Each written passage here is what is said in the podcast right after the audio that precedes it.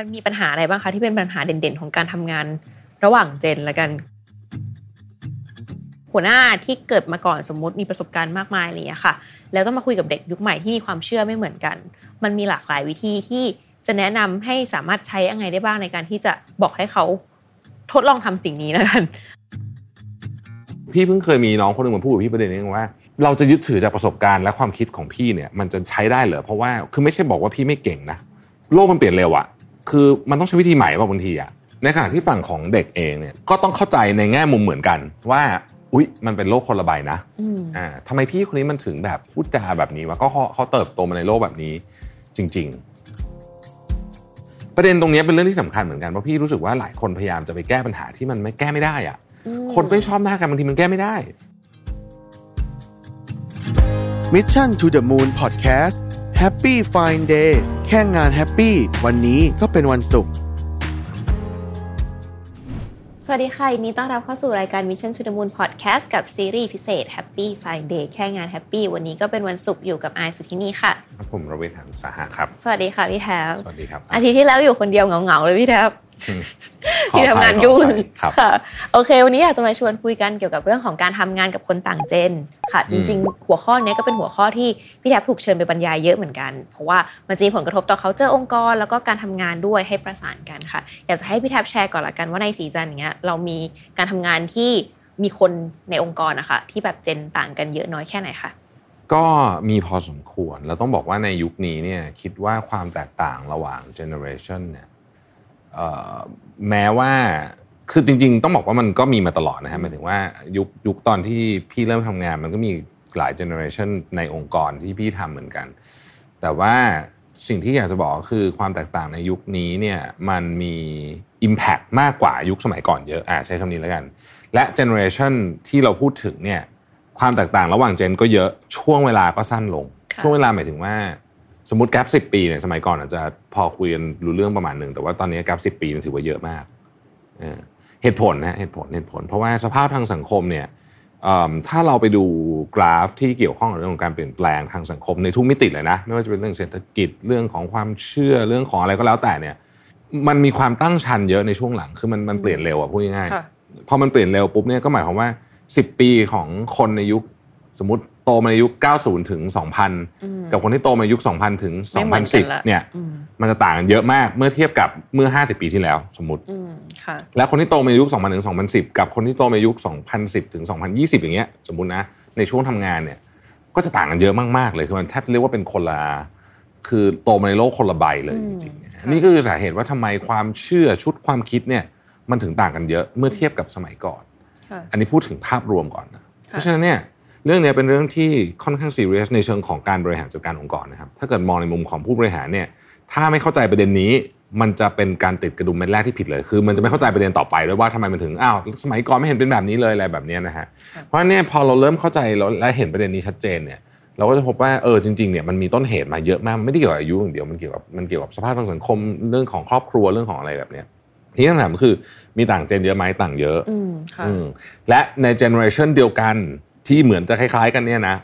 จริง ๆ background ต่างกันเนี่ยมันส่งผลสูงมากอืมๆและแทบจะเรียกได้ว่าเป็นคนละมี gap อีกแบบหนึ่งเหมือนกันในในแม้แต่ในคนที่อายุไม่ไกลกันมากนะฮะถามว่าสมัยก่อนมีไหมมี แต่อย่างเหมือนเช่นกันคล้าย ๆ กันคือตอนเนี้ยมันเยอะมากๆค่ะอ่ามันเยอะมากๆ ดังนั้นเนี่ยเอ่อชุดความเชื่อหรือชุดความคิดเนี่ยของของของแต่ละ generation อะมันก็ถูกถ่ายทอดมาในสิ่งที่เขาตัดสินใจทำอืมหรือไม่ทำในองค์กรด้วยอืมอ่าค่ะ เพราะฉะนั้นเนี่ยพี่พี่ยกตัวอย่างง่ายๆเลยนะครับ motivation สมัยก่อนเนี่ยนะฮะเอ่ออาจจะพูดถึงเรื่องเงินเรื่องอะไรเป็นหลัก แต่ว่าสมัยนี้เนี่ย motivation เรื่องเงินอย่างเดียวเนี่ยอาจจะใช้ไม่ค่อยได้ผลคือบางทีไม่ work ด้วยซ้ำเอาจริงๆคือคือคือบางทีเนี่ยมันจะต้องมีประกอบกับเรื่องอื่นเข้าไปด้วย เพราะความเชื่อของคนมันเปลี่ยนเยอะอืมค่ะซึ่งเรื่องเนี้ยคิดว่าพอความเชื่อเปลี่ยนมันทำให้เกิดปัญหาหลาย ๆ อย่างอืมมันมีปัญหาอะไรบ้างคะที่เป็นปัญหาเด่น ๆ ของการทำงาน ระหว่าง gen ละกันคืออย่างของ Mission อะด้วยความที่คนเราน้อย gen มันใกล้ๆเคียงกัน มันไม่ค่อยจะมีปัญหามาจากเรื่องนั้นซะเยอะละกัน แต่หลายๆองค์กรที่ที่แชร์มาแล้วก็เชิญพี่แท็ปไปบรรยายแก้ไขอะไรอย่างเงี้ยค่ะเพราะเขาแบบมีปัญหาเยอะมากที่เกิดจากต่าง gen เนี้ยอย่างของพี่แท็ปเจอปัญหาอะไรมาบ้างคะอ่าแบบเอาพี่พูดแบบต้องใช้คำนี้เวลาพูดคำว่า generation เนี่ยเราจะต้องไม่เหมารวมเพราะว่าแต่ละคนใน generation อืมก็มีใช่คนที่หลากหลากหลายมากเลค่ะยนะฮะเอ่อสิ่งหนึ่งที่พี่รู้สึกได้เลยก็คือว่า เรื่องของกฎระเบียบอะยกตัวอย่างเรื่องหนึ่งอะเรื่องกฎระเบียบแล้วกันนะครับเรื่องกฎระเบียบเนี่ยจริง ๆ คนที่สมมติเป็นยุคเจนพี่เนี่ยเราค่อนข้างเคยชินกับกฎระเบียบเหตุผลเพราะว่าเราโตมาในกฎระเบียบที่ค่อนข้างเข้มข้น และในมีความเป็นอำนาจนิยมสูงด้วยต้องใช้คำนี้นะคือคำว่าอำนาจนิยมสูงเนี่ยไม่ต้องดูอะไรเยอะฮะใครที่โตมาแล้วยังอยู่ในโรงเรียนหรือมหาวิทยาลัยที่ยังยังมีคำว่าโซตัสอยู่อะอืมอันเนี้ยคือตัวอย่างของอำนาจนิยมอันหนึ่งซึ่งยุคพี่เรียนหนังสือเนี่ยถือว่า ปกติ ปกติมาก คือเรียกว่าขึ้นขึ้นป้ายในคณะเลยดีกว่าใช้คำเนี้ยเออคือแบบแต่ตอนเนี้ยไม่ได้รับรองใช่ไม่ได้เลยค่ะคือเละแน่นอน เพราะฉะนั้นอันเนี้ยก็เป็นมุมหนึ่งนะ อย่างสมมติจริงๆโซตัสมันส่งผลต่อเรื่องทำงานเยอะมากนะ เพราะว่าเราถูกสอนมาว่าต้องทำเคาตารพมอันเอนี้ออะไรอย่างเงี้ยะรุ่นพี่เคารพจำไม่ได้ไม่มีอะไรบ้าง แต่ว่า anyway คือคือคือคือเนื่องจากพี่ไม่เคยเข้าเชียร์เลยสมัยก่อนเพ ราะฉะนั้นพี่ก็ไม่ค่อยรู้ แต่ว่าพี่รู้ว่าโอเคว่ามันมีแบบไอพี่วากเกอร์อะไรอย่างเงี้ยแต่ว่าไม่เคยไม่ไม่ไม่เคยได้สัมผัสตรงนั้นเพราะว่าไม่เคยเข้าค่ะเพราะไม่เชื่อเรื่องนี้ตั้งแต่สมัยเด็กๆอยู่แล้วทีเนี้ยประเด็นก็คือ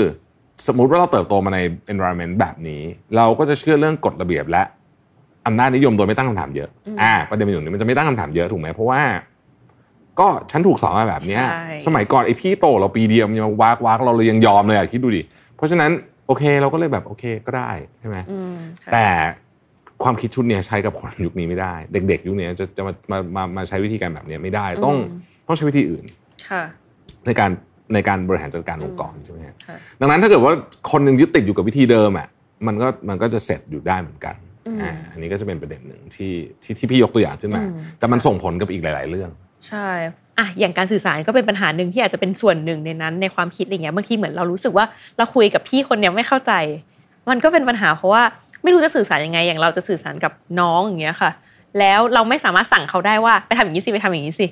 อย่างเงี้ยแล้วเราจะแก้ปัญหาให้เขาสื่อสารกันเข้าใจได้ยังไงหรือ หรือต้องให้เขาตระหนักรู้ก่อนว่า มันเป็นเพราะอะไรและหาวิธีการสื่อสารนั้น เพราะอย่างตัวอย่างที่ตอนเนี้ยคนที่เป็นหัวหน้าที่เกิดมาก่อนสมมติมีประสบการณ์มากมายอะไรอย่างเงี้ยค่ะ แล้วต้องมาคุยกับเด็กยุคใหม่ที่มีความเชื่อไม่เหมือนกัน มันมีหลากหลายวิธีที่จะแนะนำให้สามารถใช้ยังไงได้บ้างในการที่จะบอกให้เขา ทดลองทำสิ่งนี้แล้วกันอืมเพราะเราไม่สามารถแบบไปสั่งได้บางทีเขามีคำถามกลับมาอย่างเงี้ยค่ะเออใช่คืออย่างเรื่องประสบการณ์นี่ก็น่าสนใจนะอืม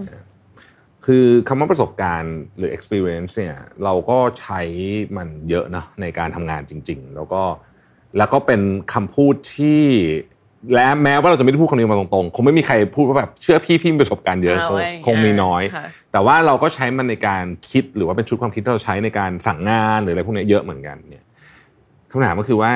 โอเค แล้วประสบการณ์เนี่ยมัน work อย่างนั้นจริงหรือเปล่าคือยังนะสิ่ valid อยู่ไหมประสบการณ์ถ้ามันจะ work แปลว่า สิ่งที่มันเป็นเมื่อวานนี้ กับสิ่งที่มันเป็นพรุ่งนี้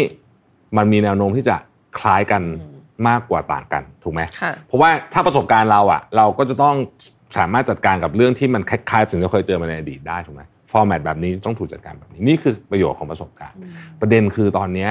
โลกมันเปลี่ยนเร็วมาก และเรื่องนี้น้องๆก็รู้พี่เพิ่งเคยมีน้องคนหนึ่งมาพูดกับพี่ประเด็นนี้เองว่า เราจะยึดถือจากประสบการณ์และความคิดของพี่เนี่ย มันจะใช้ได้เหรอเพราะว่าคือไม่ใช่บอกว่าพี่ไม่เก่งนะแต่ว่าบอกว่า เพราะว่าโลกมันเปลี่ยนเร็วอะคือมันต้องใช้วิธีใหม่ป่ะบางทีอะอ่าน่าสนใจประเด็นน่าสนใจก็คือ ประสบการณ์ของคนที่เป็นผู้ใหญ่กว่า ยังยังใช้ได้จริงอยู่หรือเปล่านี่เป็นคำถามที่หนึ่งซึ่งถ้าไปถามน้องๆเด็ก ๆ ก็จะบอกว่าเฮ้ยมันอาจจะไม่เวิร์กก็ได้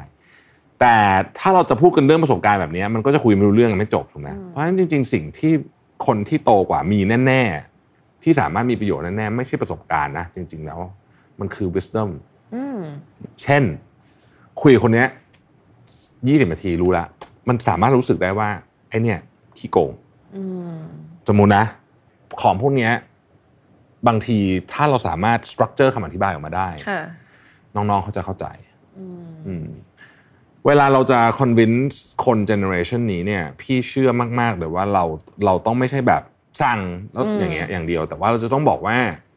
โอเค คิดตามพี่นะค่ะเราจะเห็นด้วยไม่เห็นด้วยไม่เป็นไร แต่ลองคิดตามพี่ดูว่ามันเป็นอย่างเงี้ยเรื่องมันเป็นอย่างเงี้ยหนึ่งสองสามสี่น้องมีความคิดเห็นบ้างไงบ้างลองดูคือหลายคนเขาก็จะแบบเขาก็เขาก็จะไม่เห็นด้วย แต่ถ้าเกิดว่าเรามี wisdom พอ เราจะ convince เขาได้ ถ้าเรา convince เขาไม่ได้เลย ก็อาจจะแปลว่าเรามี wisdom ไม่พออาก็ได้นะในเรื่องนี้นะครับ เพราะว่าประสบการณ์ของคนยุคเก่าอะหรือแม้แต่กระทั่งของพี่เองเนี่ย บางทีมันก็ คือเอางี้ถ้าเกิดอันนี้พูดกับผู้ใหญ่ก่อนแล้วกันพูดกับฝั่งผู้ใหญ่ก่อน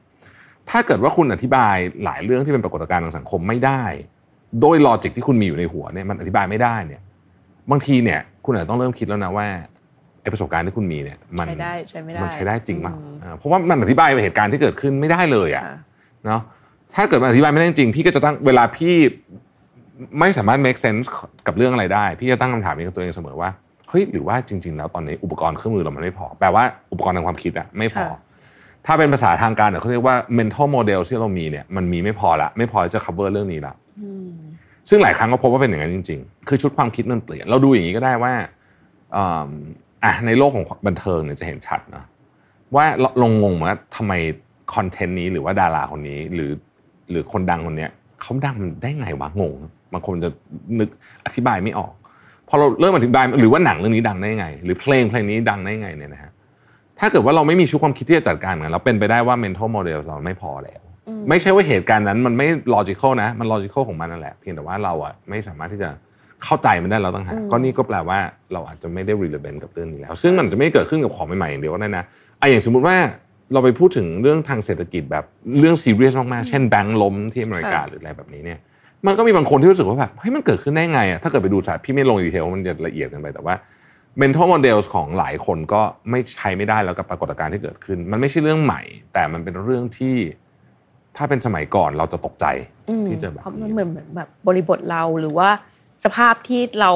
รับรู้มา มันไม่ตรงกันแล้ว เราก็เลยแบบ เอออาจจะใช้ไม่ได้แต่ว่า อันนี้เป็นพอยที่ดีว่าทุกคนก็ควรจะรับรู้ว่ามันมีสิ่งนี้เกิดขึ้น ก็คือเรื่องของความคิดเราไม่สามารถเอาของเราอะไปแบบตัดสินในสมัยก่อน หรือไม่ว่าจะสมัยไหนๆก็ตามใช่อะไรเงี้ยได้นะคะถ้าทุกคน aware ตรงจุดเนี้ยมันก็อาจจะช่วยลดเรื่องของการแบบอะปัญหาทางการสื่อสารอืมระดับหนึ่งและในการเข้าใจกัน ในขณะที่ฝั่งของเด็กเองเนี่ยค่ะหรือว่าฝั่งของคนที่ generation ที่เด็กกว่าเองเนี่ยก็ก็ต้องเข้าใจในแง่มุมเหมือนกันว่า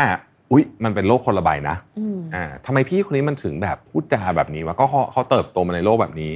จริงอืมๆนะครับดูวิธีการพูดของนักการเมืองเราก็จะเห็นนะอืมคือทำไมเขาถึงแล้วแล้วพี่เนี่ยได้สัมภาษณ์นักการเมืองหลายคนนะค่ะพี่ก็จะรู้สึกทันทีว่าคนที่ต่างเจเนอเรชันเขาเชื่อจริงๆนะว่าสิ่งที่เขาพูดอะเป็นเรื่องที่ถูกต้อง แล้วเป็น